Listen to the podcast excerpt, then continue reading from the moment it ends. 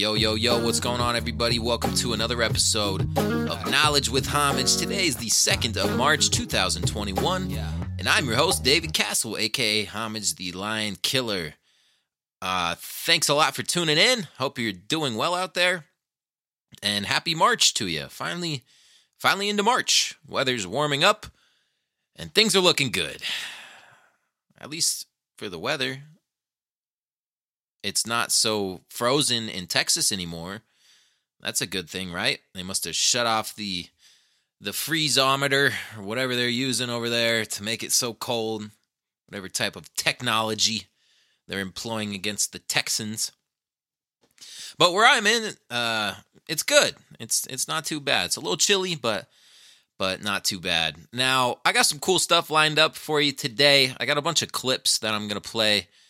Um, that I stole from the No Agenda show. Just makes it so much easier. I just realized they they put all their uh, like TV clips on on the internet for anyone to take and use. So so I'm using them. Shout out to the No Agenda show because they find some cool stuff. And uh, this first clip is from our president, President Joe Biden. Um, and just listen to what he says here. This is our president. Think about this. This is the president of the free world. Listen to him right here. Uh, I think he's getting on a plane. He told me last. He came in to see me last event, and representatives uh, Sheila, Jackson Lee, Al Green, Sylvia Garcia, Lizzie Pinelli. Uh, uh, excuse me, Pinell. And uh, what am I doing here? I'm going to lose track here. And uh, um, Ah, what am I doing here? I'm gonna lose track here. Yeah, you are, Joe. You're too old to be president. You're f- you're going you're senile. You have dementia.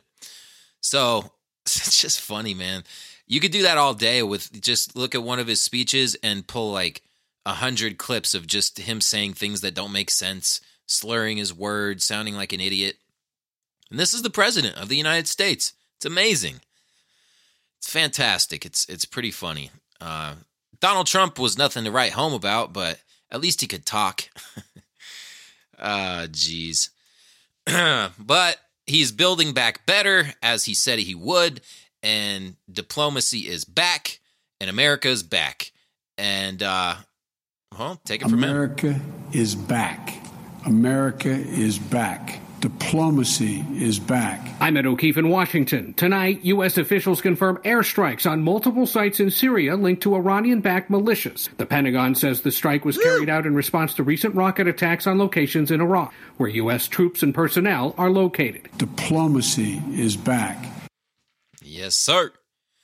Diplomacy is back, motherfucker. About to blow your ass up, fucking Syrians yeah, it's pretty crazy, isn't it? And uh, just back to normal. You know, they he, we were promised two thousand dollars, didn't get that. Uh, and then they said it would be fourteen hundred dollars. Still haven't gotten that, but immediately bomb Syria and uh, get that going again as kind of a proxy war with Iran to eventually go to war with them. Maybe is that how things are looking? I don't know. Only time will tell. But just back to the same old shit um fucking yeah they it's just what they do. The government the united states government um i don't even think the president has as much power as they make it seem like. I think he's just a front man um to make it seem like people have a choice like the ordinary citizen has somewhat of a say in what happens with the government. But it's not true. It's just it doesn't work like that. Voting doesn't work and if it did they wouldn't let us do it. And that's why they divide us on such, I don't know, seemingly important issues, but in the grand scheme of what they're actually doing, these divisive issues are not as important as um some other shit they're doing, like like bombing countries and getting people into wars and, and murdering people on a massive scale, and just all the crazy shit that the government does, regardless of who, who is president. Uh, the, presidency is something that it's like a mind control fucking position. It's so weird. And yeah, just business as usual. They lie to you and they kill poor people in uh in the Middle East or, or wherever else. So diplomacy is back And uh, I hope you guys are all happy with that, all the Biden supporters. And the Trump supporters, right? I mean, it's the same shit, isn't it? And it's interesting to think about, like, going back to issues like 9 11, what really got us into the wars in the Middle East. But you can even go back before that and think about Desert Storm when George Bush Sr. went and invaded Iraq originally uh, to go fuck up Saddam and do all that shit. And then George Bush Jr. came in and continued that with with 9/11 because 9/11 happened right after young Georgie got in there, and then he went and finished the job that his pop started. And we're still there to this day, as well as Afghanistan. And billions and billions and billions of dollars have been spent, countless lives lost, um, both American soldiers and many, many civilians uh, in these countries too as well as the lingering birth defects that happen in cities like Fallujah, um, where kids are born with like three arms and like it's really horrific stuff um, because of the the depleted uranium that was used in the initial attack on Fallujah and other cities in Iraq, where they were just blowing them up with these crazy fucking like nuclear weapon type things and they cause birth defects and there's all these babies that are born all fucked up. It's really sad. So this is what america does and it doesn't really matter who's president and people really need to break out of that left right dichotomy because it's just it's just not real. Um, people get so passionate when it comes to election season and they think it really matters and like something's going to change and you know this guy cares about us or whatever or this guy's racist and and this guy's slightly less racist. And they divide us by these like i don't know man these kind of insignificant issues when you look at the the broader picture of what's going on. For example, you could take the military spending budget and the hundreds of billions of dollars that get allocated to the military and the military industrial complex for these bombs and planes and tanks and missiles and all of this crazy technology that most of it will never even be used but it's all bought and paid for. It all goes to the to the military industrial complex who they're buying it from. So they get filthy rich by it. And um, you got to use some of it so you have to have a war. And then you go over there and you fucking you blow up some people in syria. You go blow up a wedding or something. Um so when you look at that and how much money gets spent on that type of shit, which does nobody any good, but they brainwash you into thinking that it's doing something that we're in danger, that uh, there's all these terrorist groups who are coming to get us and they can attack us at any time, and and then you have the whole narrative of what it means to be in the military, and um, that everyone in the military is automatically a hero and they're just doing God's work basically, which it's it's not really true and it's sad that so many people get tricked into that. And whenever somebody tells me that they're going to go to the military or something like that, I try to dissuade them from doing that because it's just not a good path. They don't fucking care about you. The government uses you, they chew you up and spit you out and it's been happening since the dawn of civilization really. Um, America isn't the first empire by any means. It, it was the same shit the Romans did and the Greeks under Alexander the Great and Napoleon and Genghis Khan. And like this shit has been happening forever. And it's always the same the same type of narrative and the same method of control and indoctrination and propaganda that they use to convince people to sign up uh, for for the military, and a lot of the times the people who they target will be um, less people who are less well off, and they don't really have much of a path in life um, to like for things to get better for them. They're not really high on the the status fucking chart. so, but when you join the military, you get like a nice uniform and and you get some respect. You start being treated with respect. You have a discount at Denny's. And uh, I guess for some people, that's all it takes. Now, if you went back in history to a time when people literally had nothing and you were like a serf on um, some royal person's castle land, like you farm potatoes or some shit, and that's all you have, and you're dressed up in some rags, and then some guy offers you like a sweet suit of armor and a horse and and adventures to foreign lands in exchange for your servitude in the military. To a lot of people that's pretty appealing. And you fucking go do it and you start getting treated with respect and you have a chance to improve your life so this is the way that they manipulate people into joining these fighting forces is you know you give them some some sort of benefit to it and it's the same shit that's happening today you know, this is not new.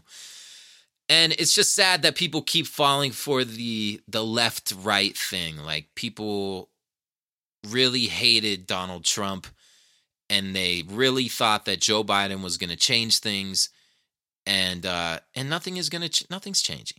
You know, it, eh, the only thing that's going to change is going to be for the worst. Uh for the worst. You know, gas is getting more expensive and now we could be going to another war in the Middle East and, and just expanding this this fucking crazy shit that's going on with the world. So I just wanted to bring that to your attention. Joe Biden sucks. And so does Kamala. And so does Donald Trump. They're all bad. Don't fall for it anymore. But uh, regardless of that, we'll move on and talk about what's going on with COVID 19. I got some clips to play. This first one is from I think it's Australia.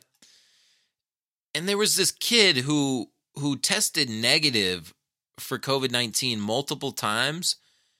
And so he took the PCR test, right? The the faulty PCR test that we've been talking about on here, how it was never created to diagnose any type of illness um, or anything like that. And personally, I think that's the exact reason why it was chosen to be the diagnostic test is because of the high rate of false positives so they can have the narrative for COVID 19 because this is something way bigger.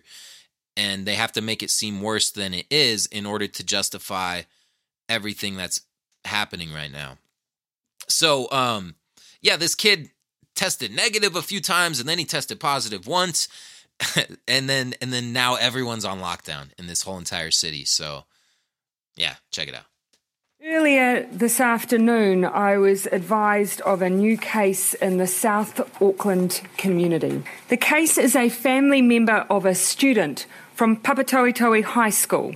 That could provide a straightforward explanation for this infection, but in this case, it has not. The Papatoetoe High School student in the household has tested negative for COVID 19 on three separate occasions and currently has no symptoms for COVID 19. Based on this, we are in the unfortunate but necessary position of needing to protect Aucklanders once again. That is why Cabinet met this evening and made the decision that Auckland will need to move to alert level 3 for a period of seven days. The level three remains the same as you'll recall from earlier in the month. That means the main thing we are asking people in Auckland to do is to stay at home. So yeah, you have this one kid who who tested negative multiple times for COVID-19 and then apparently he tests positive one one of these times and they lock down the whole place and I uh, I was wrong it's actually New Zealand. Auckland is in New Zealand and not Australia. And New Zealand has been notorious for their overreaction to this shit. And Auckland has a population of 1.6 million. They're going to lock down all 1.6 million of these people because one kid tested positive for COVID 19 and he's asymptomatic. He's not even sick. And they're going to lock everyone down. Isn't that fucking nuts? It's just crazy absolutely absolute insanity. Uh, it's New Zealand's New Zealand's largest city, and this is a real thing. I mean, it's it's true. There's 1.6 million people, and they found one case of COVID 19, and they locked down the whole city. And just to build upon this, I have uh, this article from NBC that says New New Zealand's largest city, Auckland, goes in lockdown after one new COVID 19 case found. we are in the unfortunate but necessary position to protect Aucklanders, again, Prime Minister Jacinda Ardern said. uh, what absolute complete insanity. One out of 1.6 million people, and he's asymptomatic and he tested negative multiple times. Fucking, this is, I, I don't even know. I'm kind of speechless at this. Just absolute, it's a huge indication of the absolute stupidity and idiocy that that we have been seeing this last year and New Zealand is like the epitome of fucking stupid government people overreacting to some to some bullshit. So, um yeah, wow, that's just absolutely amazing right there. And I thought I would share that with you cuz I had some people tell me like uninformed people, kind of people who don't really do research or like read articles much or try to find out what's going on, but they'll pick up information through through osmosis. They'll they'll kind of just hear things, uh, maybe like rumors or something. And not to say that reading these articles means you're any better informed, but if you've been keeping up with this, you would see that Australia and New Zealand have been taking some pretty hardcore um, like totalitarian measures in response to COVID 19. And that would suck to live there and have to go through that. But I've had multiple people tell me, like, man, I wish I lived in Australia or New Zealand because everything's normal down there. I'm like, what the fuck are you talking about? Like, have you looked into this shit? They're going crazy down there. So, yeah, that sucks, man. If you're out in New Zealand, bummer, dude. Fuck these people. Crazy shit. So, um, uh, this next clip I have is this guy in the UK and he's trying to go grocery shopping and he's exempt from wearing the mask. Um, but they want to put a little so he's in the grocery store trying to shop for his groceries. He's not wearing his mask, which you don't have to if you're exempt. If you have a medical condition that says you can't wear the mask, you don't have to wear it. And if they ask you what your medical condition is, you don't even have to disclose it. It's nobody's business and there's laws in like the Constitution and shit um, that say that, and it's the same in the UK as it is in the US. You don't have to disclose your medical information to just some random motherfucker. You don't have to do it. You just gotta say I'm exempt. Fuck off. I'm gonna buy my shit. Um, but the person in this grocery store is trying to put a sticker on this guy to like be an indicator that that he's exempt, and the guy's like, I'm not doing this shit. So listen, it's it's just very strange. So at this point, you're at this point you're telling me you're refusing me service because because of my disability. I've explained I have a disability, and you said if I put a sticker on, I can shop. But if I don't put the sticker on, I can't shop. Now, can you ta- can you tell me can you tell me the medical benefits the sticker has against coronavirus? You're exempt. Yes, I am fully exempt. Yes. Fully exempt. Yeah. And I've got a serious uh, mental illness problems. If Right, you, so I can list them if you want. Feel the need to that you have to come into store.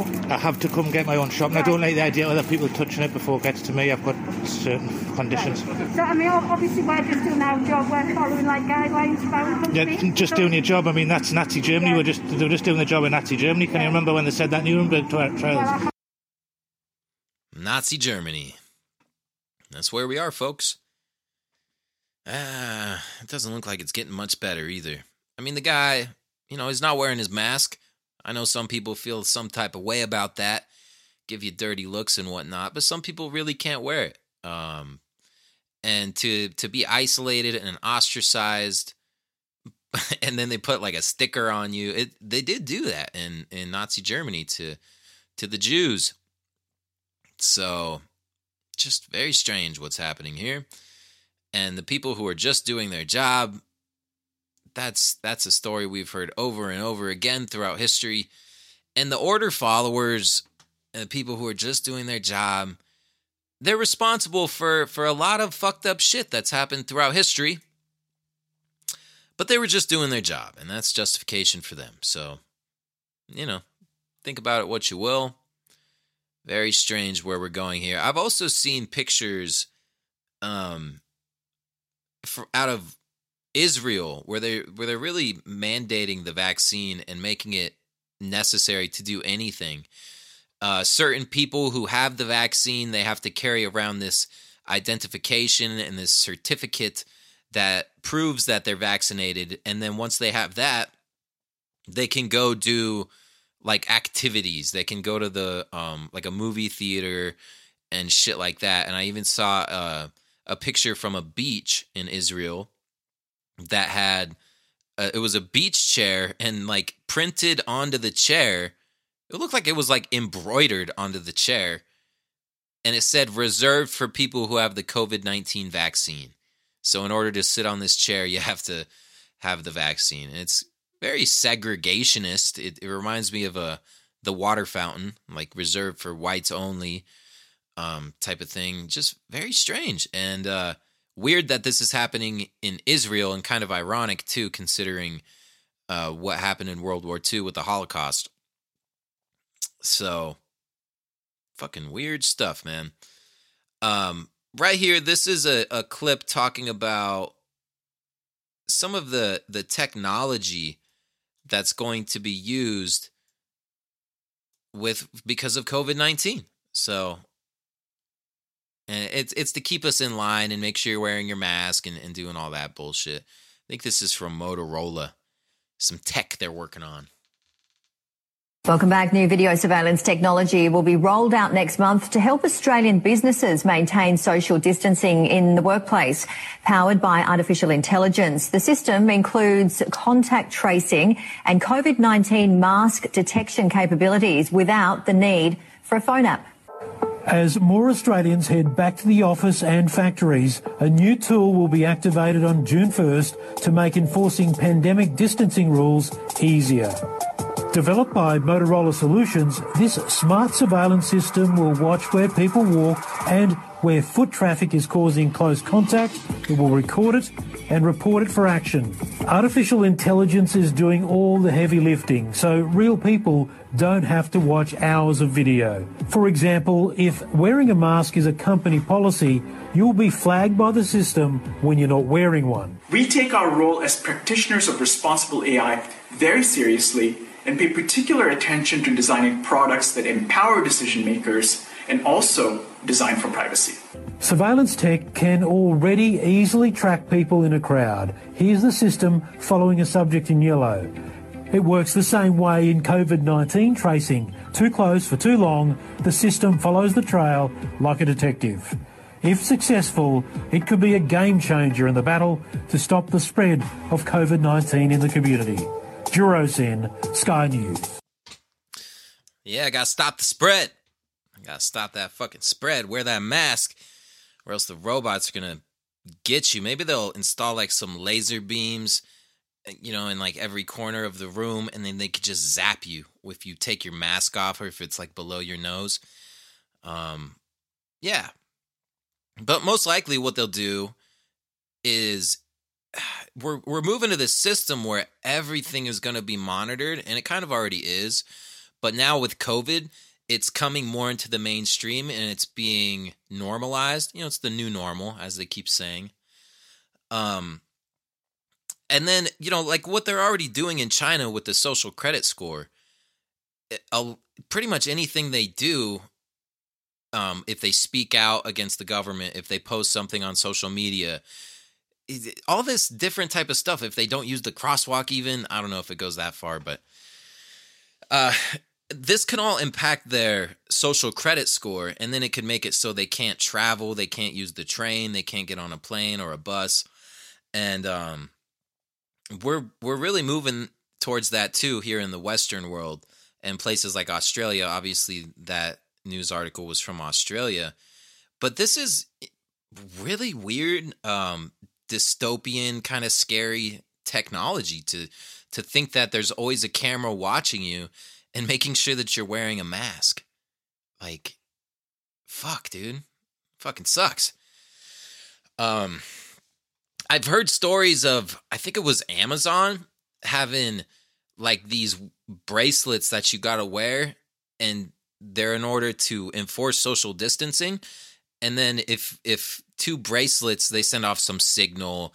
Um, and then if you get too close to someone, if you get within six feet, there an alarm starts going off fucking fucked up, man. I wouldn't work at a, company like that. Like if they were gonna implement that policy, I'd be out of there, no doubt. Fuck that shit. And we're getting to a point where you have to start making decisions like that. and be like, this is fucked up. This is an infringement of my rights. I don't want to be owned by this company and watched all the time like I'm a fucking prisoner, essentially. Uh, and fuck this. I'm not going to work here. But obviously, we all got to have do something for money. You got to do what you got to do. Um, but you, you got kind of got to weigh out the the pros and cons here. Um, but maybe we'll get to a point where the government mandates something like that. Like in order to even have a job, you have to have this technology in there. You have to have these cameras looking at you using their AI to make sure that you're wearing your mask. Fucking crazy that this is this is where we're at right now. And people still think this is just because of a virus. Like, nah, man. This is something way bigger. Way bigger. It's a complete restructuring of society and the the hugest power grab and the hugest transfer of wealth that has ever occurred in human history. This is the biggest thing that's ever happened. COVID 19 is. And I, th- I think about this a lot, and I've been pretty vocal about everything that's happened the last year. And that's why I do the, these talks is to to just get this information out there and get people thinking about this in a way that they might not have previously considered. Now, if you're listening to this show, you're you probably already kind of know what's up, um, because I don't know. It's it's not easy to find this show. It's not like it's heavily promoted. In fact, I've never really promoted it. Um, so if you found it somehow, you you already know what's going on. But there's a lot of people who um, I'm just kind of disappointed in, like people in the underground rap community th- there's a lot of people who know what's up. Like they're pretty, they're smart people, they're intelligent, they know what's happening in society, they know what's going on with the government and on a bigger, you know, global level. And there really hasn't been many people who've come out and talked about this. Like people don't talk about COVID. And I know why. I know exactly why it doesn't happen. It's because these independent artists, and most underground artists are independent, that's why they're underground. They depend upon um, these like social media outlets in order to communicate with their fans, and that's their that's their bread and butter. That's how they make money. Um, that's how they support their family and how they support themselves, and they depend upon that. They're they're dependent on shit like you know Twitter, Instagram, mostly Instagram, I would say these days, uh, Facebook, and, and all of that. And then once you start talking about COVID 19 and exposing what's really going on, it's such a divisive issue, and there's so much mind control that's going on with this right now, and so much programming, and literally every day, all day. That's all you get is COVID news and uh, fucking brainwashing, telling people to be scared and to hate people who don't wear masks and and to hate like. And then there's the shit with the Trump thing, like the the, the division that that created, and there's so much fucking hostility going on right now, and so many trigger issues that you really can't be real anymore. You can't fucking keep it real. And even though you know something is true and this is what you believe, people are just afraid to fucking say anything. And for one reason would be um their business because you'd be sacrificing your business. You could be canceled. And if you don't have your social media, you don't really have a way to interact with your fans. Everybody is on it. So you don't want to lose that. And you don't even want to risk um, you know, losing any part of that because most people aren't like decentralized, they don't have other outlets. And then there's also just the stigma that goes along with being a conspiracy theorist or being a COVID denier, as they call it right now. Even though, you know, a lot of this stuff is completely verifiable in the mainstream, and you could see how much hypocrisy has been going on, how many times people like Dr. Fauci have went against their word that they had previously said, and now it's something completely opposite. So that just brings into question the validity of the entire thing. If if you're just going back on what you already said, then you're fucking lying. Like what you're saying isn't legit. It's not legitimate.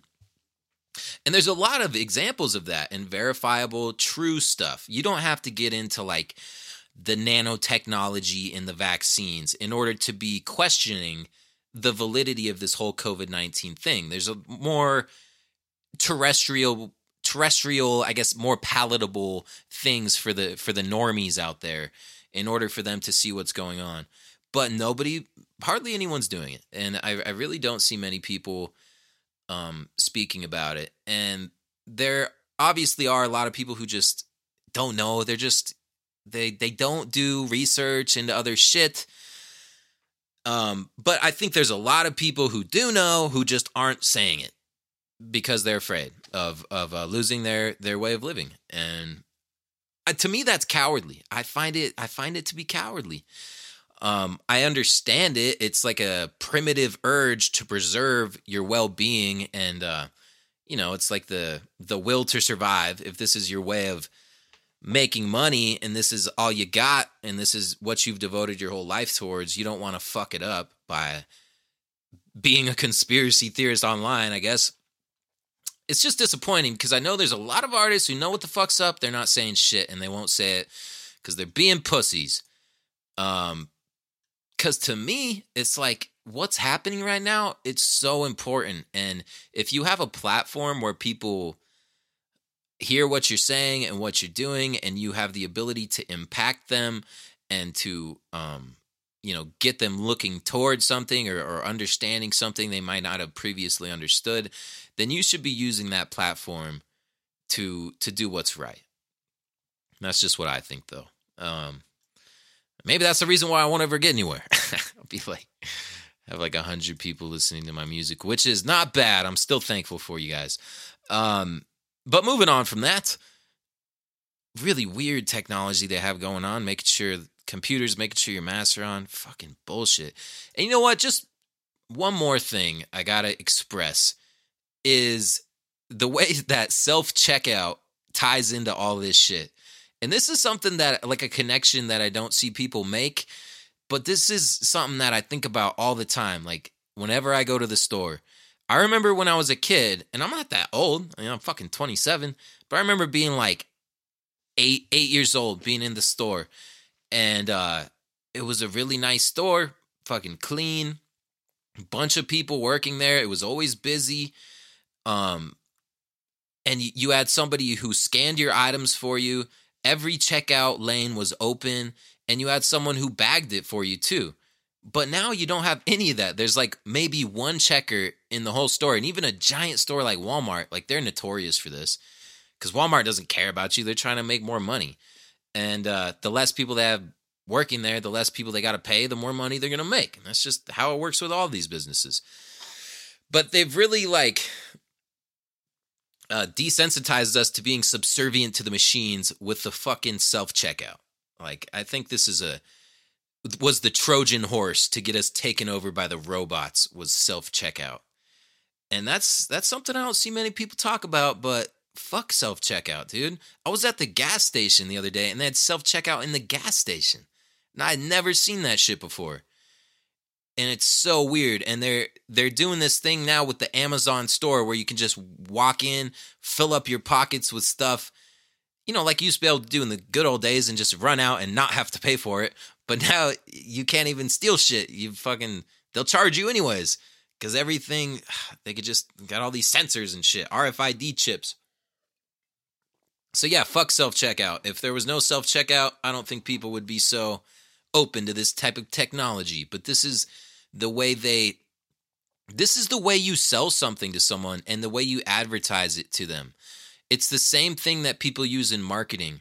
You offer somebody something that you want them to have for your own benefit, but you do that by uh, offering some sort of improvement or convenience to their life in some way. So with self checkout, the idea behind it would be you don't have to wait in the line because everyone can just go scan the items themselves and it will be quicker. But eh, you know, most of the time it's fucking way slower because people don't know what they're doing, especially older people, and you can't really blame them and get mad at them. It's the stupid company's fault. And then you can't even blame them almost because maybe they can't afford to pay those employees.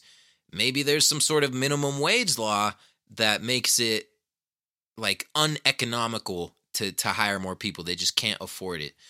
And then that's the only way you can survive as a business is to replace people with robots. So these these are the type of things that are happening and it's not an organic from the bottom up type of deal. It's a from the top down agenda. And the ultimate goal with it is to just get rid of people, replace everyone with robots. The the useless eaters, just get rid of them. And this whole COVID 19 thing and everything that's going along with it. And before that, the and during it, the um, climate change agenda, the whole sustainable development thing with Agenda 21, and and just all these big organizations that everyone's a part of at the top. It all has the same goal, and it's a eugenics goal to reduce the population and uh, get rid of the people who who they don't like, and uh, they justify it to themselves, and they have weird rituals where they burn effigies of fucking children in front of an owl and do all kinds of weird stuff. So this is what's going down, and fuck self checkout. Now, moving on. There's this really weird thing they're doing in LA, and I got this clip of this fucking ad. It was like a cartoon for kids, and it's just really strange. Just listen to it. There's never been anything like this virus in our lifetime. Often, it's hard to see the effects it's having on our children. Has this conversation taken place in your home? Mom, I'm scared about going back to school. I don't want to get sick, and I don't want to get you and Dad sick. Our scientists tell us there are three things we must do to stay safe wear masks, make sure we social distance, and wash our hands. And now, your school, with the help of Microsoft Corporation, has created another. Microsoft. Introducing Daily Pass, your exclusive ticket for safely going back to school. Each week, you can schedule your free on campus COVID test. The results are displayed in your daily pass. And if you choose to take your test off campus, you can post the results in your daily pass. And the moment vaccinations are available, you'll simply be able to schedule yours through your daily pass. But the real magic is your daily health check. Just answer a few simple health questions every day, and like magic, your entrance ticket appears. Welcome back. Welcome to school. So, how did it go? Dad, I have to admit, I was scared at first, but then I felt so safe. It was so good to be back. Thanks for keeping me safe. I love you so much. So there you have it. Uh, Daily Pass is something developed with the support of Microsoft. It generates a unique QR code for each student and staff member that authorize authorizes entry to a specific Los Angeles fucking Los Angeles unified location for that day only. Uh, as long as the individual receives a negative test result for COVID, shows no symptom, and has a temperature of under 100 degrees. Upon an individual's arrival to a campus, their QR code is scanned by a LA Unified School District site leader uh, who takes the individual's temperature. So, dude, this thing's fucking nuts. And that that weird little propaganda commercial they had where it's the little kid talking with the music in the background and then as soon as they tar- start talking about science the music gets all happy like yeah fucking science ah uh, it's disgusting. And this is already being used? It's going on right now. La school district requires students to use covid app to enter campus. And uh, this is gonna well i guess they don't open till april 9th but this is the plan to reopen schools. Everybody has to get a fucking covid test first of all. Like weekly it said you have to do a weekly test so you have to have someone shoving that thing into your fucking nose up into your brain once a week. And then uh in addition to that you still have to have your temperature taken and and have all of your data fed into this app. And this is man it's like what i played uh last show. I don't know if that was last show or the one before it but it was that doctor talking about when she went to that meeting and they were talking about um this app they had where it used the health app in the iphone and then they wanted to inject everyone with nanobots so they could track all of their health information uh, to get all their data and then I don't know, be able to sell them stuff and do whatever, have more control, use it to their benefit in some way. But this is going on with our kids, you know? So um man, I wouldn't want to go to that school.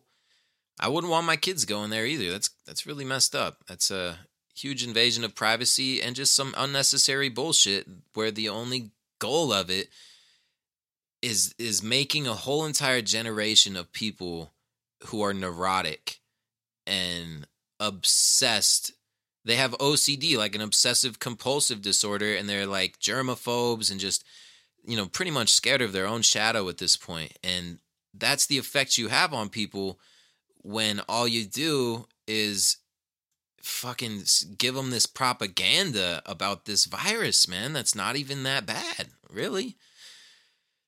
Meanwhile, the flu has disappeared and they're shutting down entire cities for some guy who tested positive for a sickness but has no symptoms. He's not sick.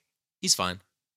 But we're going to keep everyone in their house, 2 million people in their homes for a week because one kid came up positive for this virus with a 98.5% survival rate if you do get it, which has supposedly never been isolated, which you're supposed to take a rushed experimental vaccine for in order to get back to normal.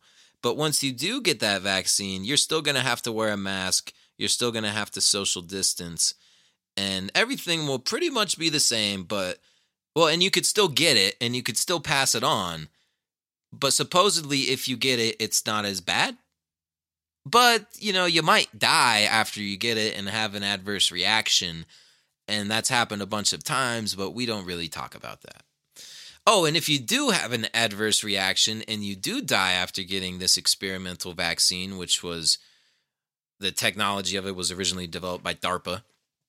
Uh, if you do die, the person who manufactured the vaccine, the pharmaceutical company which gave it to you, is not responsible at all and has no liability whatsoever if they kill you or if you become permanently disabled in some sort of way from their vaccine. So it's just amazing like all of these different things happening all at the same time and there's still people who just don't get it. They don't fucking get it and they'll never get it. And if you try to talk to them about it, you're just a crazy conspiracy theorist. And that's the way they dismiss you. And um, you're actually a threat to society at that point. You're a bad person. And, you know, the, there, we might be getting to the point soon where they'll actually lock you up for doing a podcast like this or for even fucking listening to it because they know everything you do on the internet, everything is tracked. Everything is cataloged. What do you think those gigantic data centers are for that are that were built in? You know, they're being built all the time, but in Texas and Nevada, biggest ones in the world, they're like giant fucking flash drives that store everyone's data, everything you do all the time, everything. It's all fucking tracked and there's going to come a time where they're going to use all this dirt that they got on everyone they're going to use it. It's it's being collected for a reason. That's what I think. But until that day, you're going to have to get a COVID test each week before you go to school.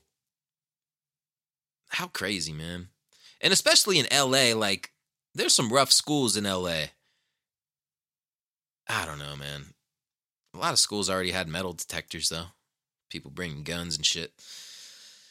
Weird, weird stuff, weird stuff. But uh, not everything is bad. There is a light at the end of the tunnel. There's this doctor, um, it's Dr. Shannon Kroner, and she talks about a way to to show people that you have religious exemption to getting the vaccine. Now, obviously, that last clip wasn't about the vaccine, but I'm going to move towards the vaccine route here. Although I think that we're going to get to the point, and this is definitely being talked about, to where you can't go to school if you don't have the vaccine. Um, you can't go, you know, like they're doing in Israel already. There's all you have to get the vaccine to fucking do anything. And that's the vaccine passport thing too. But this lady is just talking about how you can get res- religious exemption for that. It's written into the Constitution. and uh, you'll be fine. Now, this doesn't necessarily mean you can travel. You can't fucking go anywhere. Um, but it's something, you know? So, I don't know. See what you think about it. Dr. Kroner. So I've created this coalition of different religious leaders of all faiths. So I'm working with rabbis, pastors, priests. We even have Buddhist monks, an imam, who, um, despite their religious differences, they have all united on this one issue of protecting the freedom of choice for religious vaccine exemptions and to protect the religious vaccine exemption because so many mandates are coming out regarding either the COVID vaccine or the flu vaccine. Um, there's been many colleges over the last year who've been mandating their students to get the flu vaccine. Um, and now there are employers who are mandating their employees to get the, you know, either the flu vaccine or the COVID vaccine or both of them. And so what um, our organization has been doing is creating a network of all these different religious leaders who they are not anti-vax, but they believe in the freedom of choice. And so um, we've got you know pastors and rabbis and priests all throughout the country protecting uh, religious freedom, but more specifically, the religious vaccine exemption. Okay, so I kind of wanted to ask for people who are at home who might may not know what to do and they're facing this type of challenge where they're working or where they're going to school, they're required to get a vaccine. What can they do? I know you said you had uh, some way that they could reach out to you guys and get connected there. So, um, so our website is www.for FOR, so forunitedsolutions.org. And what, um, if a, an employer or a college is mandating their um, employees or students to get either the flu vaccine or the COVID vaccine or any vaccine for that matter, what people can do is actually go to our website, forunitedsolutions.org, and download for free a religious vaccine exemption that has been written by our lawyers.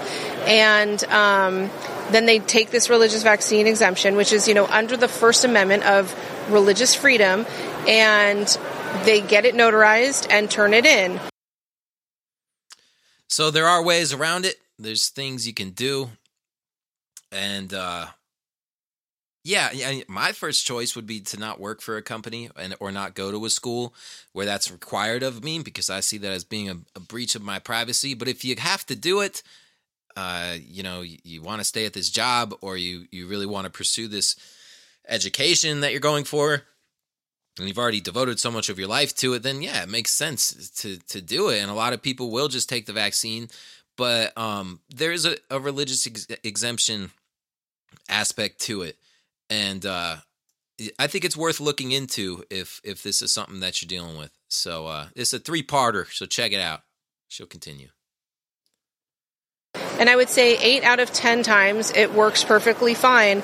Um, sometimes an employer will come back and say they want more proof of what the person's religion is or what their religious beliefs are and why they are declining a vaccine, which really under the Constitution and our First Amendment rights, they're not supposed to do, but most people don't want to get into an argument with their employer. They don't want to lose their job. And so those people who the um, religious vaccine exemption was not working for, they'll come back to us and say, you know, my employer wants more proof. And with that, I'm able to actually connect them with the different religious leaders that our organization is working with, who will then speak with them, talk to them about their religion and, and their beliefs, and then write uh, a letter for them to help them get their religious vaccine exemption. Boom. So that's all you need. And you don't even really have to be a follower of whatever lit religion that they're talking about. You just got to have this guy vouch for you or, or woman or whatever.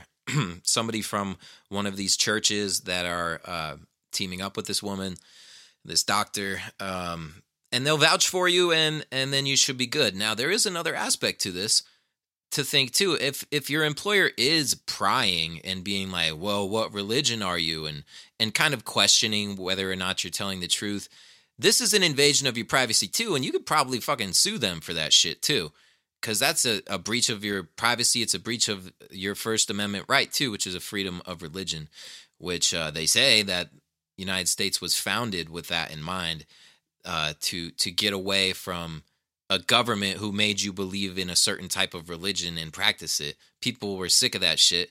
So they came here. They fucking, you know, sailed all the way across the ocean into um, the unknown and uh, did that because they cared about that. It was important to them. So, part three Dr. Kroner. Right now. And then one last question. So you were mentioning you're from California, and that's kind of why you're passionate about starting this um, organization. You know, because they're starting to get stricter with their vaccine mandates. There is that right? Yeah, so in 2015, there was a bill that was passed called SB 277, which took away our philosophical and religious belief, our, our philosophical and religious exemptions uh, were taken away in 2015, and that passed. And then again in 2019, there was SB 276, which then took away the medical exemption. So now kids who have, you know, specific allergies to certain things or seizure disorders or, you know, some kind of neurological disorder, they were not able to get a medical exemption and were still mandated to um, get these vaccines in order to attend school. And so when that passed in 2019, I felt it was really important to take this fight to a national level and um, you could say even like a higher level, a godly level, which is where I start to reach out to priests and rabbis and and you know people of faith to really come together on this issue and protect our religious freedom and our First Amendment rights. So, yeah, good for this woman for doing that. That's a that's a big thing to do. And I remember when these laws were being passed in California, because I'm right next to them. I live in Nevada, and um, I remember in 2015 originally, like I was gonna go to um this protest thing, this demonstration against that thing, which I didn't really know much about vaccines at the time, um, but I was invited to go, and it seemed cool. It seemed like interesting, so I wanted to go. And then like we were driving there, and it was crazy snowstorm, huge blizzard, and couldn't get there. Had to turn the car around. There was a foot of snow on the highway, and it was like just gonna get crazier and crazier as the night went on. So didn't get to go, and then yeah, and then I remember the the when they passed that other one too. So they're trying to do away with the religious exemption. They they really want to put these vaccines in you for whatever reason, and just given the history of the government, what they do, I don't quite trust them. And there's a lot of other people who don't trust them too, and they shouldn't trust them. In particular, that would be the African American communities, the black communities, communities of color, whatever they they want you to call them these days. Um, yeah, because there's something called the Tuskegee experiment where they gave all these people syphilis and and were experimenting on these people. There's just a long history that uh, people should be weary of, especially if you're in that minority com- community, because there's just yeah, man, the government especially doesn't give a fuck about these guys. They they target them and, and try to fucking destroy them. So, uh, but this is who we want to give the vaccines first to. The vaccination site at the Reggie Lewis Center is expanding, but its mission will not change. The site will now be a mass vaccination site. But many of the appointments will be reserved for people of color. As WBZ's Paul Burton shows us, access to the vaccine isn't the only hurdle, though, for these communities. Congratulations. Another mass vaccination site opens this weekend. This one at the Reggie Lewis Center in Roxbury is all a part of the state's comprehensive equity initiative. To enable the vaccination to be distributed to all of our communities, especially those who have been um, most disproportionately affected by COVID. Governor Charlie Baker said the state is second in the nation with respect to the percent of black residents who have been vaccinated. One of the biggest challenge has been getting people to trust the vaccine. I'm providing information so that they can make informed, empowered decisions decisions. Dr. Shahzad Slater, the wife of New England Patriot Matthew Slater, is senior vice president of a pharmaceutical and biological consulting company called LMK Clinical Research Consulting. Speaking alongside Moderna executives and doctors, she's been focusing her efforts on educating schools and community organizations of color about the vaccine, including the Epiphany School in Dorchester. And I just gave all that medical jargon uh, translated it into English, into layman's terms, so that they can understand it for themselves and they would be able to make empowered decisions for themselves, the best decisions for them and their family. Today is just the soft launch. Soon they'll be vaccinating 2,500 people a day. they're working with organizations within the community to make sure those who live in this area have access. Helping folks in the community feel welcome and well informed. yeah. Fucking sign me up. Let's get it, dude. They care so much about me. Fucking dope. See what they're doing here. There's this huge PR campaign to make it seem like there's kind of a, a scarcity thing going on. There's not enough vaccines.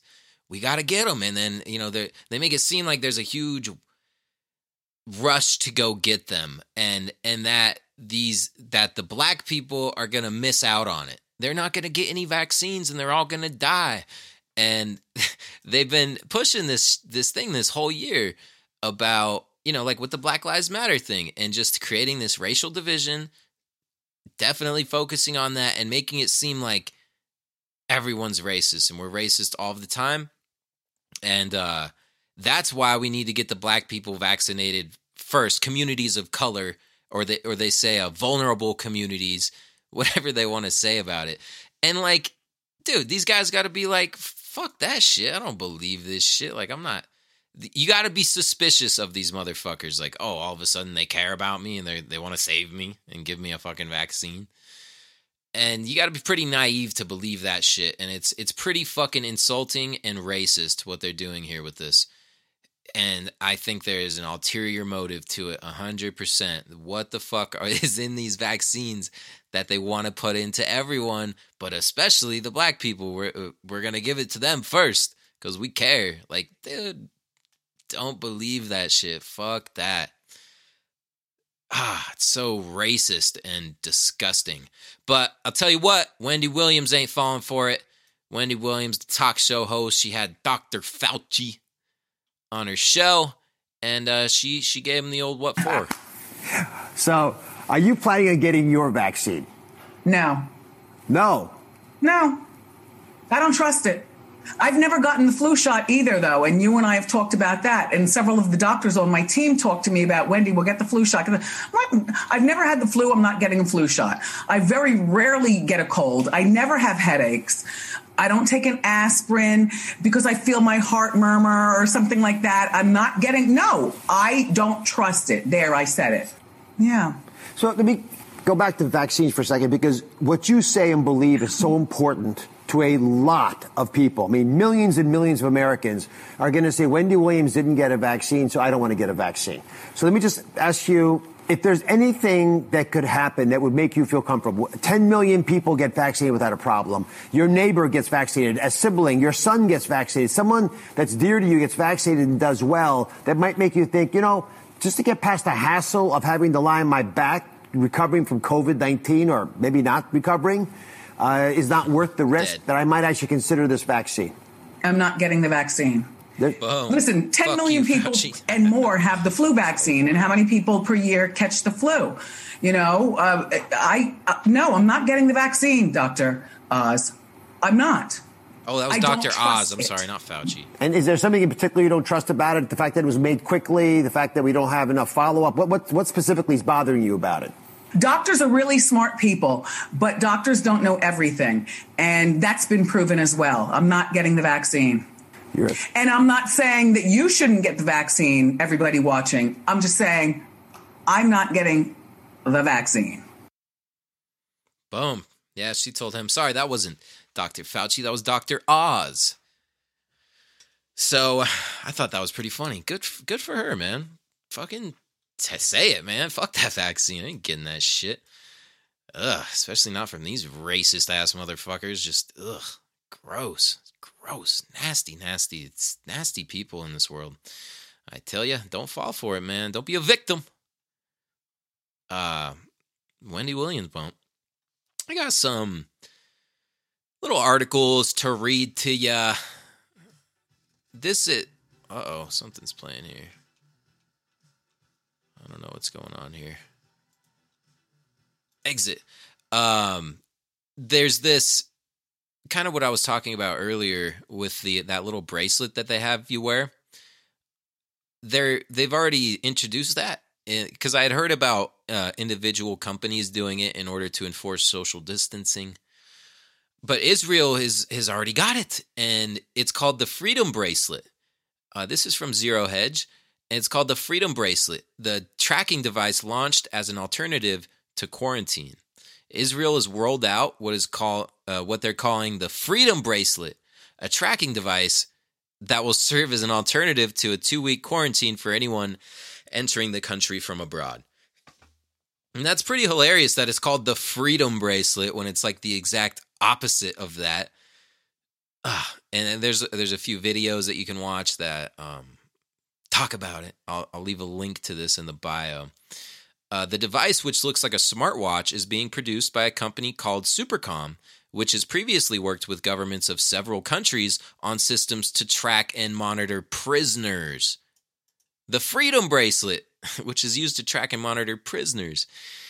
Ordan Trabelsi, the CEO of Supercom, says, We call it a freedom bracelet because we are not locking anybody up, but rather giving them the opportunity to go home and be tracked by the government if they try to leave their house. Nobody's forced to do it, but for those who are interested, it gives them another option, which is more flexibility. Uh, so the choice is to be locked up for two weeks in a military administered quarantine hotel or to take the tracking bracelet. So this has to do with, you know, if you travel into a lot of countries now, they do they force you to do a mandatory 2-week quarantine regardless of if you have the virus or not. You know, you could have a negative test, multiple negative negative tests and they're still going to make you do the the 2-week quarantine. So yeah, fucking crazy. The development comes at the same time as a court ruling demanding that the country's domestic spy agency, the Shin Bet, must back off COVID 19 contact tracking, contact tracing surveillance. The court ruled that the efforts are draconian and a threat to democracy in the country and can only be used in emergencies. Israel is also operating a two tier society where those who have been vaccinated have a green pass to go where they want, and those who haven't must stay under lockdown. Yep. Weird, huh? Fucking weird. Um so, you know, there you have it. It's already being used. And this idea of the vaccine passport, which was, you know, brushed off as a conspiracy theory for so long, is now a reality. And the other article mentioned, well, the other article was based in Israel, and so is this one, I believe, too.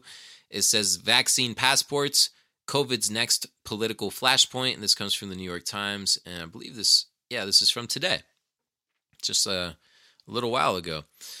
Uh, a world divided between the vaccinated and unvaccinated promises relief for economies and families, but the ethical and practical risks are high. See, they, they always preface every article and uh, th- just all the it's all propaganda for the vaccine from the vaccine companies, from the government, and you know for a purpose. So they make it seem like it's necessary, like you need this vaccine, and we just overlook all of those points that I listed earlier that that just indicate that the virus isn't as serious as they say it is. And it, it, there's no reason why they should have shut down the economy in the first place.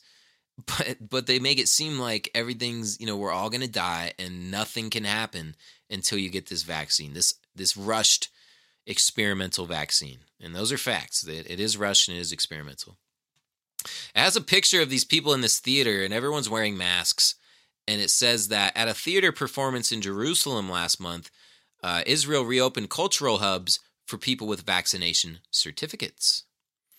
The next major flashpoint over coronavirus response has already provoked cries of tyranny and discrimination in Britain, protests in Denmark, digital disinformation in the United States, and geopolitical skirmishing within the European Union. You see, any anything that just brings up facts about the vaccine, they call call out as uh, disinformation.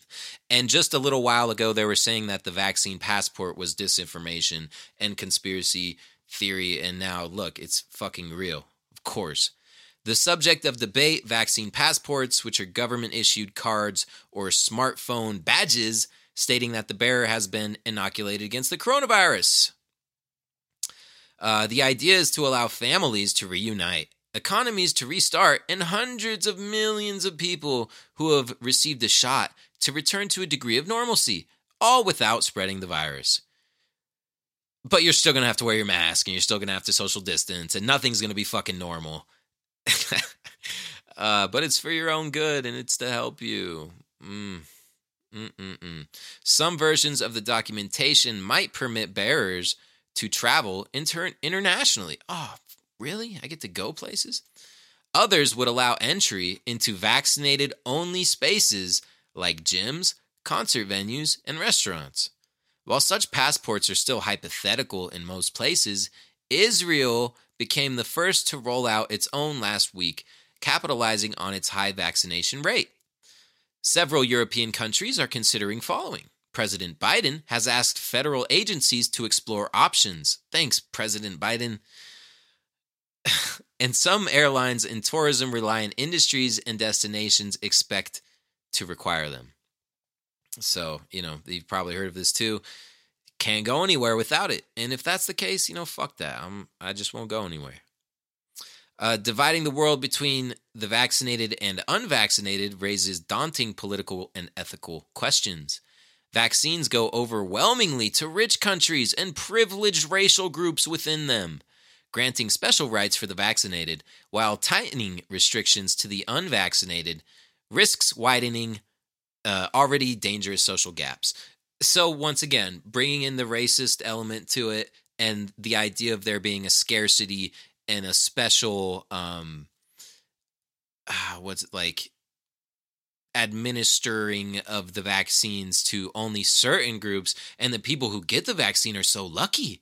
They're so privileged and fuck dude they're, just so lucky. I'm so happy for them. They must be their lives must be so great after the vaccine. It's the idea of making it seem like it's just a great thing and it, you know i'm not even going to read this thing because the article goes on and on explaining it and it's long and you probably don't want to hear me reading it this whole time but i will leave the the link to it if you would like to read it yourself. They just basically go on to um, sell the vaccine. I do have this bullet point thing here that says covid-19 vaccines what you need to know about the vaccine rollout Providers in the U.S. are administering about 1.3 million doses of COVID 19 vaccines per day, on average. Almost 30 million people have received at least one dose, and about 7 million have been fully vaccinated. Uh, the U.S. is far behind several other countries in getting its population vaccinated. In the near future, travel may require digital documentation showing that passengers have been vaccinated or tested for the coronavirus.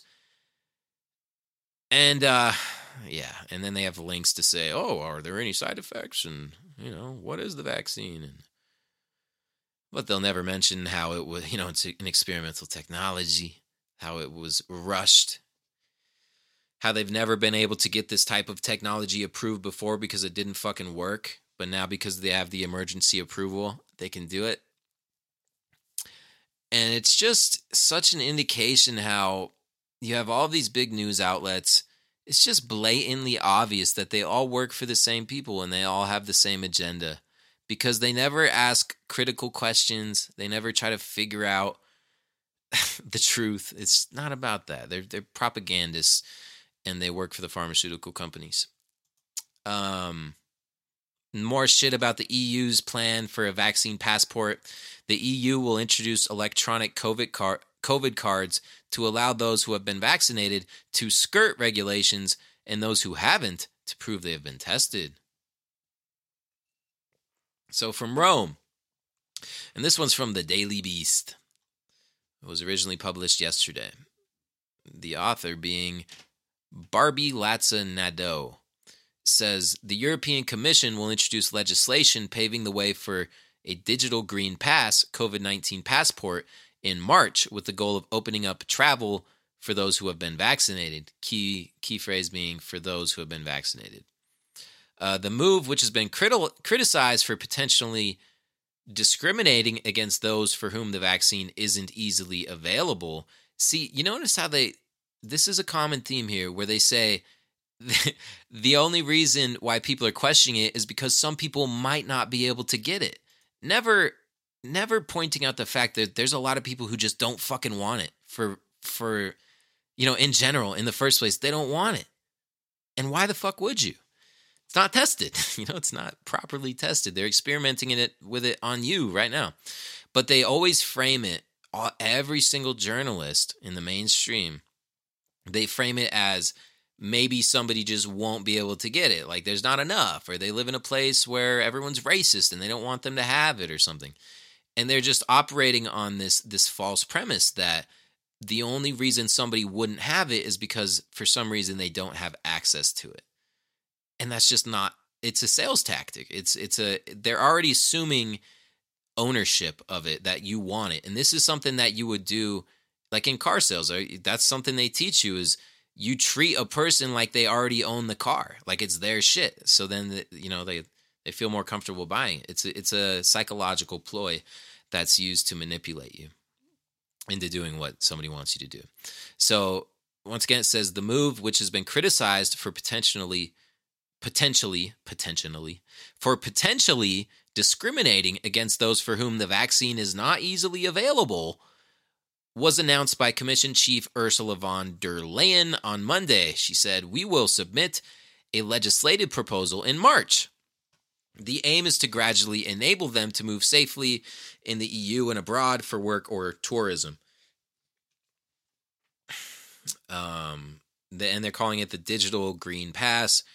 Uh, and the aim is to prove that a person's been vaccinated, uh, prove the results of tests for those who couldn't get a vaccine yet. Once again, assuming ownership, saying that the only reason why you wouldn't have is because you just couldn't get it, you couldn't find it. Everyone wants it, and everyone needs to have it, and that's what's going to happen. You fucking slave. Um, and it goes on to explain this incredible fucking bullshit. And I'll leave the um the link up to the article there. Now, this is really the um the icing on the cake.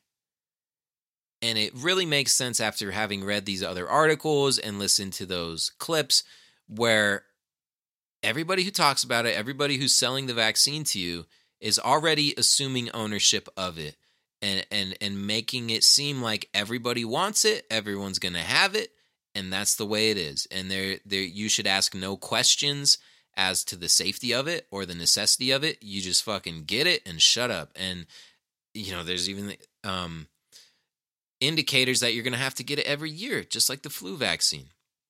But now, what they're doing here, and and like I said, take into consideration the fact that there is no debate. There is no debate on this, and everyone has to take it, or else you're a crazy person. There's this article from the Washington Post that just came out uh, on February 28th, and it says it's an opinion piece. It says anti vaccine extremism is akin to domestic terrorism. So, this is what we're heading to here. And another thing to um, keep in mind, too, is what they've done with the Trump movement, too. You have this whole segment of the population which was mobilized under Donald Trump. And he had like the hugest following that I've ever seen since I've been alive. People love the guy and people hated him too. But now, since Donald Trump is out of office and since everything happened on January 6th, which they're calling a, an insurrection, which it was nothing like that. It was some people walking around like inside the velvet ropes. It was no government overthrow. Um, there might have been a couple bad eggs who broke some shit, but it wasn't an insurrection by any means. Insurrection is what the CIA does all over the world. But since that happened, they've deemed this whole MAGA substratum of society into being like domestic terrorists. And that's why they did that as a false flag event and it was all planned and the fucking FBI was in on that shit. It's fucking obvious that January 6th shit. But now they're also lumping in the anti vaccine community. So basically, anybody who's done their research, um, anybody with religious exemptions, anybody who might have allergies or something to some of the ingredients in the vaccine, perhaps, um, they're saying that you're a domestic terrorist. So, the Washington Post anti vaccine extremism is akin to domestic terrorism. and it has a picture here of some some protesters, some fucking lunatics outside a vaccination site. It says protesters hold placards near the entrance of the vaccination center at Dodger Stadium in Los Angeles. Um, and, and the guy who wrote this is a state senator for California and a pediatrician. And he is the honorary co chair of readytovaccinate.org. Is that a fucking surprise or what? I wonder how much vested interest they have in these vaccines. Because, you know, they all do. Everyone who's fucking promoting this shit, they're all on the take. Or they're just extremely brainwashed. But I think the people who have a platform who are promoting this, um, especially the ones that are doctors, they, they get money for this. And it's a fact that vaccine companies send in their representatives into doctors' offices to get them to push certain vaccinations and certain treatments, certain drugs. And, and a lot of these drugs have been incredibly harmful to people.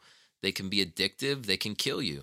You know, people can have reactions. So, but we're going to listen to this guy who I don't fucking know. Fuck this guy. Anyways, I'll read a little bit of it. Vaccines don't stop viruses, vaccinations do. This common public health saying means I've never heard that saying. This common public health saying means a vaccine does no good if we can't get it into people's arms. Insufficient supplies, natural disasters, and bureaucratic mistakes have slowed efforts, but the overall goal of vaccinating a large majority of the U.S. population may ultimately be hampered by the anti vaccine movement unless steps are taken to limit its impact. Otherwise, America may witness more scenes like the one in Los Angeles on January 30th when a mob of anti vaccine protesters stormed Dodger Stadium. Notice, notice the, the verbiage here. One of the nation's largest vaccination centers. So the, these aren't concerned citizens who, who might you know, be very well educated on some of the possible harmful side effects of vaccinations, especially experimental ones that have been rushed through and given emergency approval, they're not just concerned parents or or um, citizens. They're a mob of anti-vaccine protesters who stormed Dodger Stadium. So immediately making the connection uh, with the Trump supporters, and you know, so because because of uh, they supposedly stormed the Capitol on January sixth, right? And what what is the other um, indication that comes with being a Trump supporter? Because they're trying to make this connection here. Well, you're racist. So saying that anybody who is anti vaccine is racist. But this is a tricky one because you have a bunch of people of the communities of color, as they say, who don't want the fucking vaccine either. so are they racist too? How are these guys racist? But they that's why they frame it in well, they just don't have access to it because you know the government's racist or or the rich white people are taking all the vaccines. And uh, making it so the black people can't get it. Because always creating this division always this bullshit but always with an underlying sales effort in everything too because they really want you to have the vaccine. Uh, these extremists succeeded in temporarily shutting down the site, delaying patients, many of them elderly, killing grandma, from getting their shots. The anti vaccine activists have told the LA Times that they intend to keep disrupting vaccination efforts. Uh, this campaign to deny potentially life saving vaccines to those seeking them and to poison public opinion against vaccinations could result in countless American deaths. That is akin to domestic terrorism. Public health officials, police, and fire departments must join hands with the common goal of securing vaccination sites for patients. But, like the virus itself, anti vaccine extremists are crafty at finding new ways to threaten people. So, just look at the, language they use here. It's an attack. This is an attack. And just a, a total slander of, of, on anybody who uh, questions the vaccine. And there's fucking doctors, a lot of doctors who are saying this is completely unnecessary and they don't want to get it. But they want to paint everybody as an ignorant asshole and a racist and a Trump supporter or whatever, whatever they can do to to demean you. Um, they they want to lump you into that category. And assholes like this are the ones doing that shit. And they're gonna they want to fucking lock you up and it says disruptions are possible anywhere the vaccines are being administered at sites large and small, even at vac- uh, even at pharmacies. people are being harassed. Uh, laws need to be strengthened to deter such actions. We can still honor the First Amendment and make sure people have access to vaccinations. Well, that's contradictory because religious exemption is protected under the First Amendment. So if you're one of these, you know, say you're a priest for one of these um, religious organizations and you're telling your your congregation about the beliefs you have in this religion and how God says that you can't get this vaccination or whatever it is that it says, then you're you're a domestic terrorist. So you know, it doesn't jive with the First Amendment. And what's scary about that is like this dude is in the government. You know, like he's not just some nobody or some reporter. He he actually gets paid by the taxpayer to do this bullshit. Um it says laws have been in place for years creating buffer zones to distance protesters from abortion clinics. Uh, legislation that has withstood plenty of court challenges. LA is planning such a zone for Dodger Stadium. Uh, surely similar laws can be enacted to discourage harassment of those seeking protection from a deadly virus. A major weapon of anti vaccine extremists is the ability to organize disinformation campaigns on Facebook and other social media. Corporate owners of these platforms can moderate and close down groups that promote disinformation and endanger lives. Why don't these companies treat vaccine activists in the same way? So, you know, just typical fucking shit, man. Um, this stupid asshole being a douchebag. Um, what, you know, gotta, it's kind of expected these days, ain't it? And it's not like they haven't been doing that. The um, social media company, of course, they have. Everything gets flagged. People's pages are being deleted everybody is getting fucked with on social media who is questioning the vaccine or COVID 19 in general. And like I was talking about earlier, that's why there's no independent artists talking about it besides like myself. And I think Chip the Ripper, Chip the Ripper was, you know, he's pretty vocal about this shit and he's been shadow banned too. So, yeah, man, crazy stuff. But in lighter news, man, I've been talking for a while now, huh? Got a couple more things to share with you, though. Some things that are happening. Facebook is coming out with these glasses, and they're called smart glasses. And you put them on, they'll be able to like play music and shit, but they'll also have a facial recognition capability. So, Facebook is considering adding facial recognition support to its augmented reality glasses. The company is looking into the legal and privacy issues around allowing smart glasses to use facial recognition to identify people in the user's vicinity. Uh, Facebook is expected to launch its AR glasses at some point later this year. Porn's about to get nuts, man. 3D, augmented reality, just in an orgy at all times.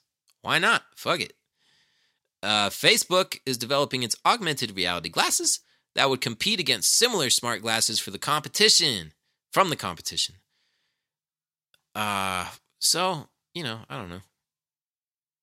Pretty weird, right? I didn't even know Facebook was making glasses like this. Uh very strange. And so it says it's unclear when Facebook will launch its devices or what they'll be able to offer users, but a new report sheds light on a creepy feature that Facebook is considering. Uh, that is facial recognition that would be allowed on the AR glasses to recognize faces and display information on the screen about the people in the wearer's vicinity. So I guess you're walking around and then like you see someone and they they just do an analysis on your face cuz they got all the you know, all the pinpointed features like what Snapchat does, like how those filters work and stuff.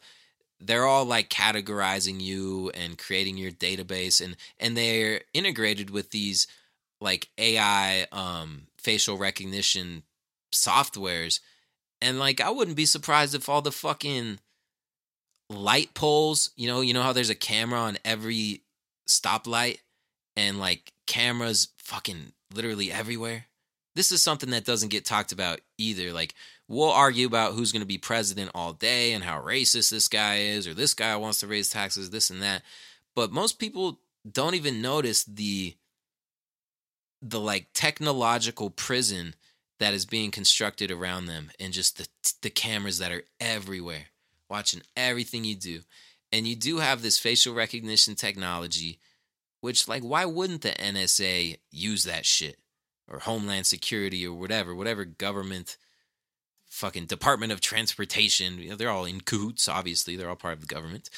But um, of course they're using that shit. Why wouldn't they? And another thing, like with the the riots that happened over the summer, the Black Lives Matter things and the Antifa and and all that, like they know exactly who these people are and and what they were doing. For one one thing, you can track someone's phone. Everything can be triangulated, and and each phone has a GPS signal that's giving off all the time.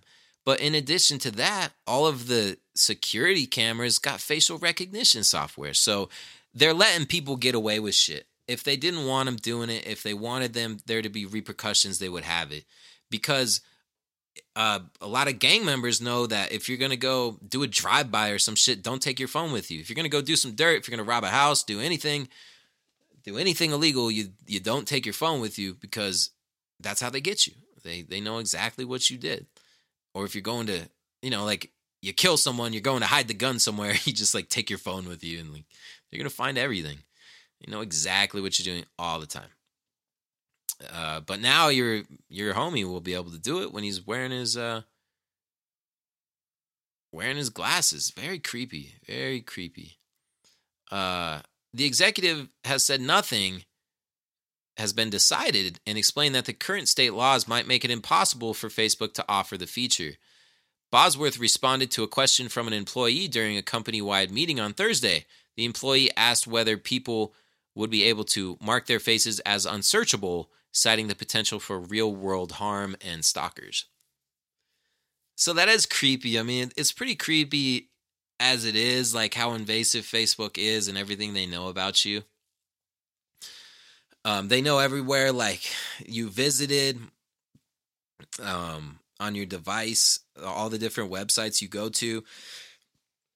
And that's the reason companies can have a targeted advertisement through using a pixel. A Facebook pixel is what it's called. And it's like an extension that you paste into the code of your website. And then anybody who has a Facebook or Instagram or any of that shit, because IG is owned by FB, um, they can see exactly like what pages you went to, how long you were there for, um, if you put something into your cart, uh, what you know, what how long you were on each page, all this stuff. And then they could retarget you on Facebook with an advertisement. So it's a super effective marketing tool. Like there's really nothing like it out there. It's it's it's it's pretty amazing from a marketing perspective. But, you know, I think Facebook and all this shit was invented by the government for just for surveillance purposes, knowing everything about everyone all the time. Now they're going to have these glasses. I'm still waiting for the x ray glasses. I might cop me some of them motherfuckers. But in addition to that, fuel prices are going up. It costs an arm and a leg. Thanks, Joe Biden. And there's inflation. They're printing all this money trillions and trillions of dollars, almost unfathomable amounts of money. And uh, that's the reason why it's a, it's a good idea to, to just look into the cryptocurrency market and uh, and try to figure out where the future of money is going. They have a system set up for us where they want us to go, and it's looking like it's this blockchain, Bitcoin stuff. Ethereum, Bitcoin, Cardano, whatever. There's all different types of technology that utilize this blockchain stuff. And uh, it's better to be early than late, regardless of what the real agenda is behind it. I don't really trust the whole Bitcoin story. But doesn't mean I wouldn't mind having a hundred Bitcoin or a thousand Bitcoin. Fuck, could you imagine? Anyways, I got a couple more articles that I could read, but I don't think I'm going to.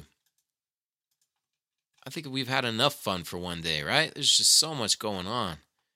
So much crazy stuff. Almost a year into the pandemic. And uh my how our world has changed. I, I look I think back on the past and like, man, we really took a lot of stuff for granted, didn't we? Shows, you know, music shows, being able to go on tour, these artists. The the live music industry has been hit really hard by this and it's really sad. Cuz uh it's a fun it's a fun time. It's cool being able to go out to shows. chill with your friends and go to these events. And now it's like you can kind of do some stuff, you could, but you got to wear a mask. There's all these fucking bullshit, stupid, pointless, unnecessary rules. And we're so divided at this time in this country more than ever before in our whole lives. And then simultaneously, with the COVID thing, which was flipping everything upside down, they had to create this political and racial tension to go along with it too, just to fuck with us that much more. And I mean, anyone who can't see that that this is happening all in conjunction with one another for a for a greater goal, you just don't get it. You don't get it. And a lot of people don't get it by choice and you could try for a very long time to make them understand. But at the end of the day, uh, what this life is, it's an individual journey, and we're all at different points in our path and in uh, uh, in our levels of understanding and in what you want to understand. A lot of people just simply they don't they don't care, man. They don't they don't want to think about that kind of shit because it brings you down.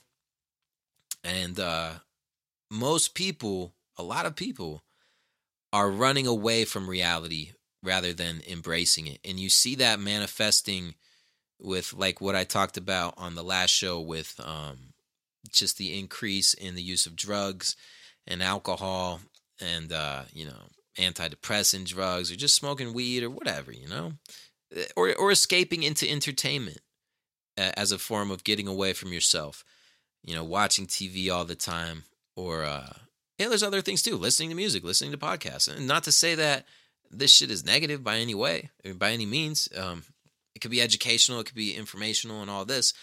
But people are always, I think the hardest thing for us to do as people, as human beings, is to just live simply and to just be simple. Everything is so complicated, and it doesn't have to be. You know, it's just we make it complicated.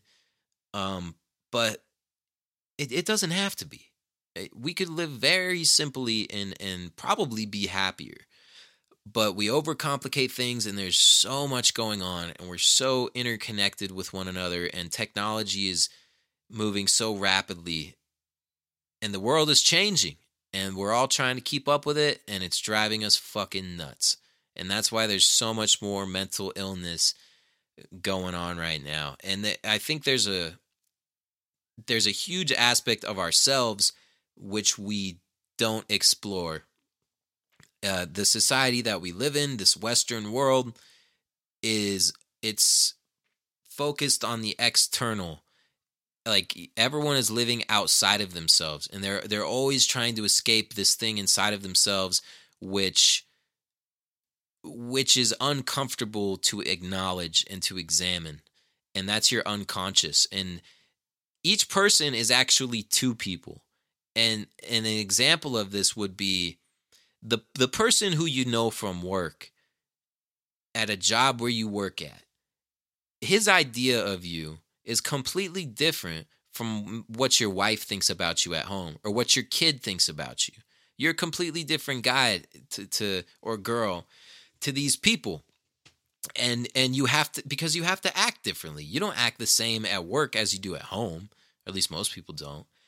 Um so so we put on these different masks for for each other according to the situation that we're in. And we even put on a mask for ourselves and these are the personas and the ego that carl jung talks about. And if you you're always in a mask in, in some way and you're you're always lying to yourself somehow and they say that dreams give you indications into what your unconscious is thinking, this other half of you that's trying to make sense of the world and like battling with the ego almost and trying to bring things to light to it so you can be like a more complete person, a more happy person who kind of understands things better and then and then you get rid of these psychological issues that are that are making life rough for you and and can have psychosomatic uh, symptoms that emerge from that you can think yourself into being sick. And that's a fact. And there's a lot of research that backs that up.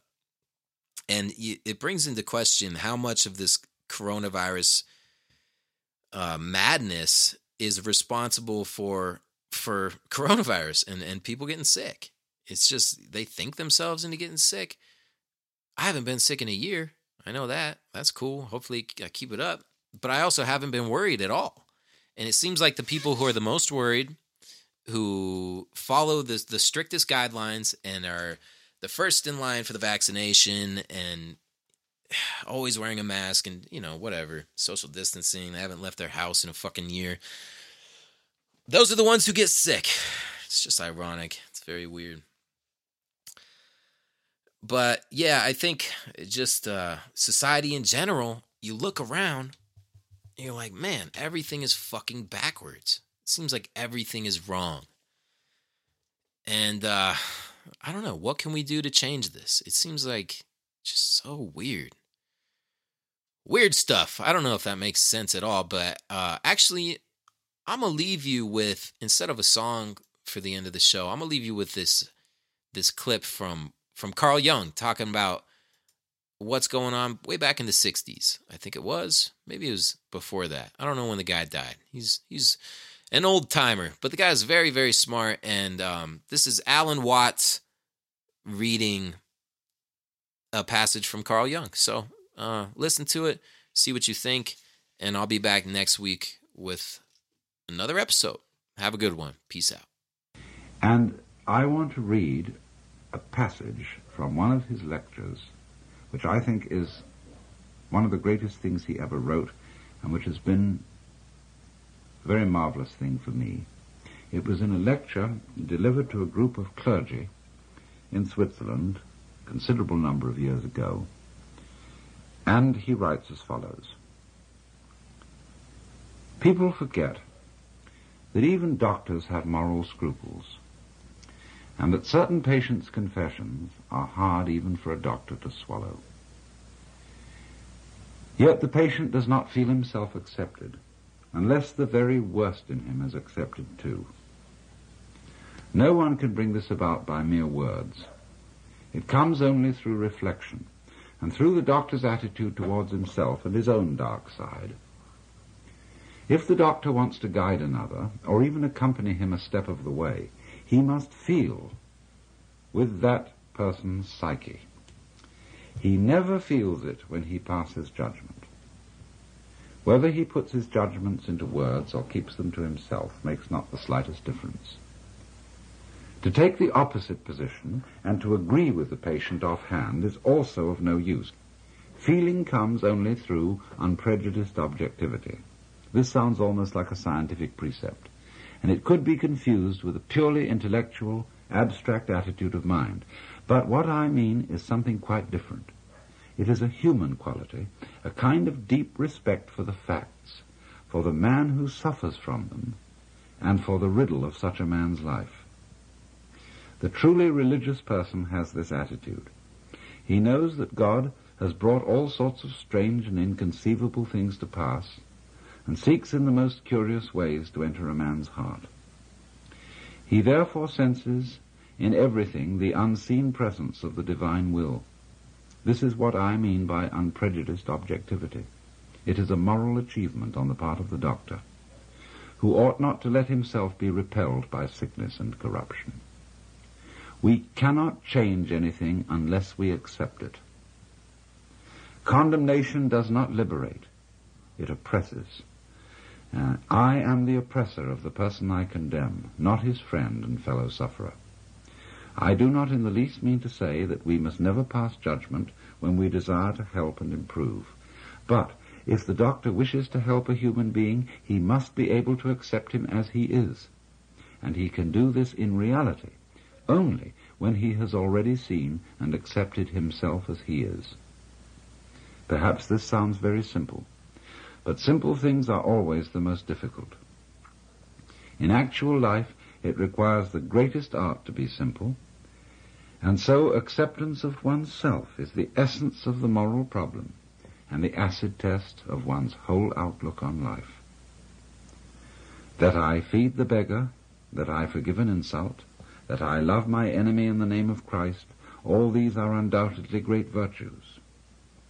What I do unto the least of my brethren, that I do unto Christ. But what if I should discover that the least amongst them all, the poorest of all beggars, the most impudent of all offenders, yea, the very fiend himself, that these are within me, and that I myself stand in need of the alms of my own kindness, that I myself am the enemy who must be loved, what then? Then, as a rule, the whole truth of Christianity is reversed. There is then no more talk of love and long-suffering.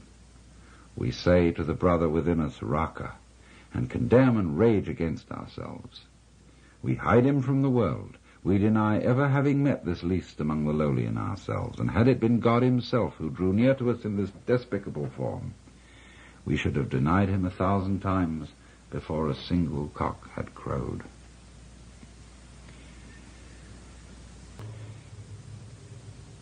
Healing may be called, Jung says, a religious problem. In the sphere of social or national relations, the state of suffering may be civil war, and this state is to be cured by the Christian virtue of forgiveness and love of one's enemies. That which we recommend with the conviction of good Christians as applicable to external situations, we must also apply inwardly in the treatment of neurosis. This is why modern man has heard enough about guilt and sin. He is sorely beset by his own bad conscience, and wants rather to know how he is to reconcile himself with his own nature, how he is to love the enemy in his own heart, and call the wolf his brother. The modern man does not want to know in what way he can imitate Christ, but in what way he can live his own individual life, however meager and uninteresting it may be. It is because every form of imitation seems to him deadening and sterile that he rebels against the force of tradition that would hold him to well-trodden ways. All such roads for him lead in the wrong direction. He may not know it, but he behaves as if his own individual life were God's special will which must be fulfilled at all costs. This is the source of his egoism, which is one of the most tangible evils of the neurotic state. But the person who tells him he is too egoistic has already lost his confidence, and rightly so, for that person has driven him still further into his neurosis.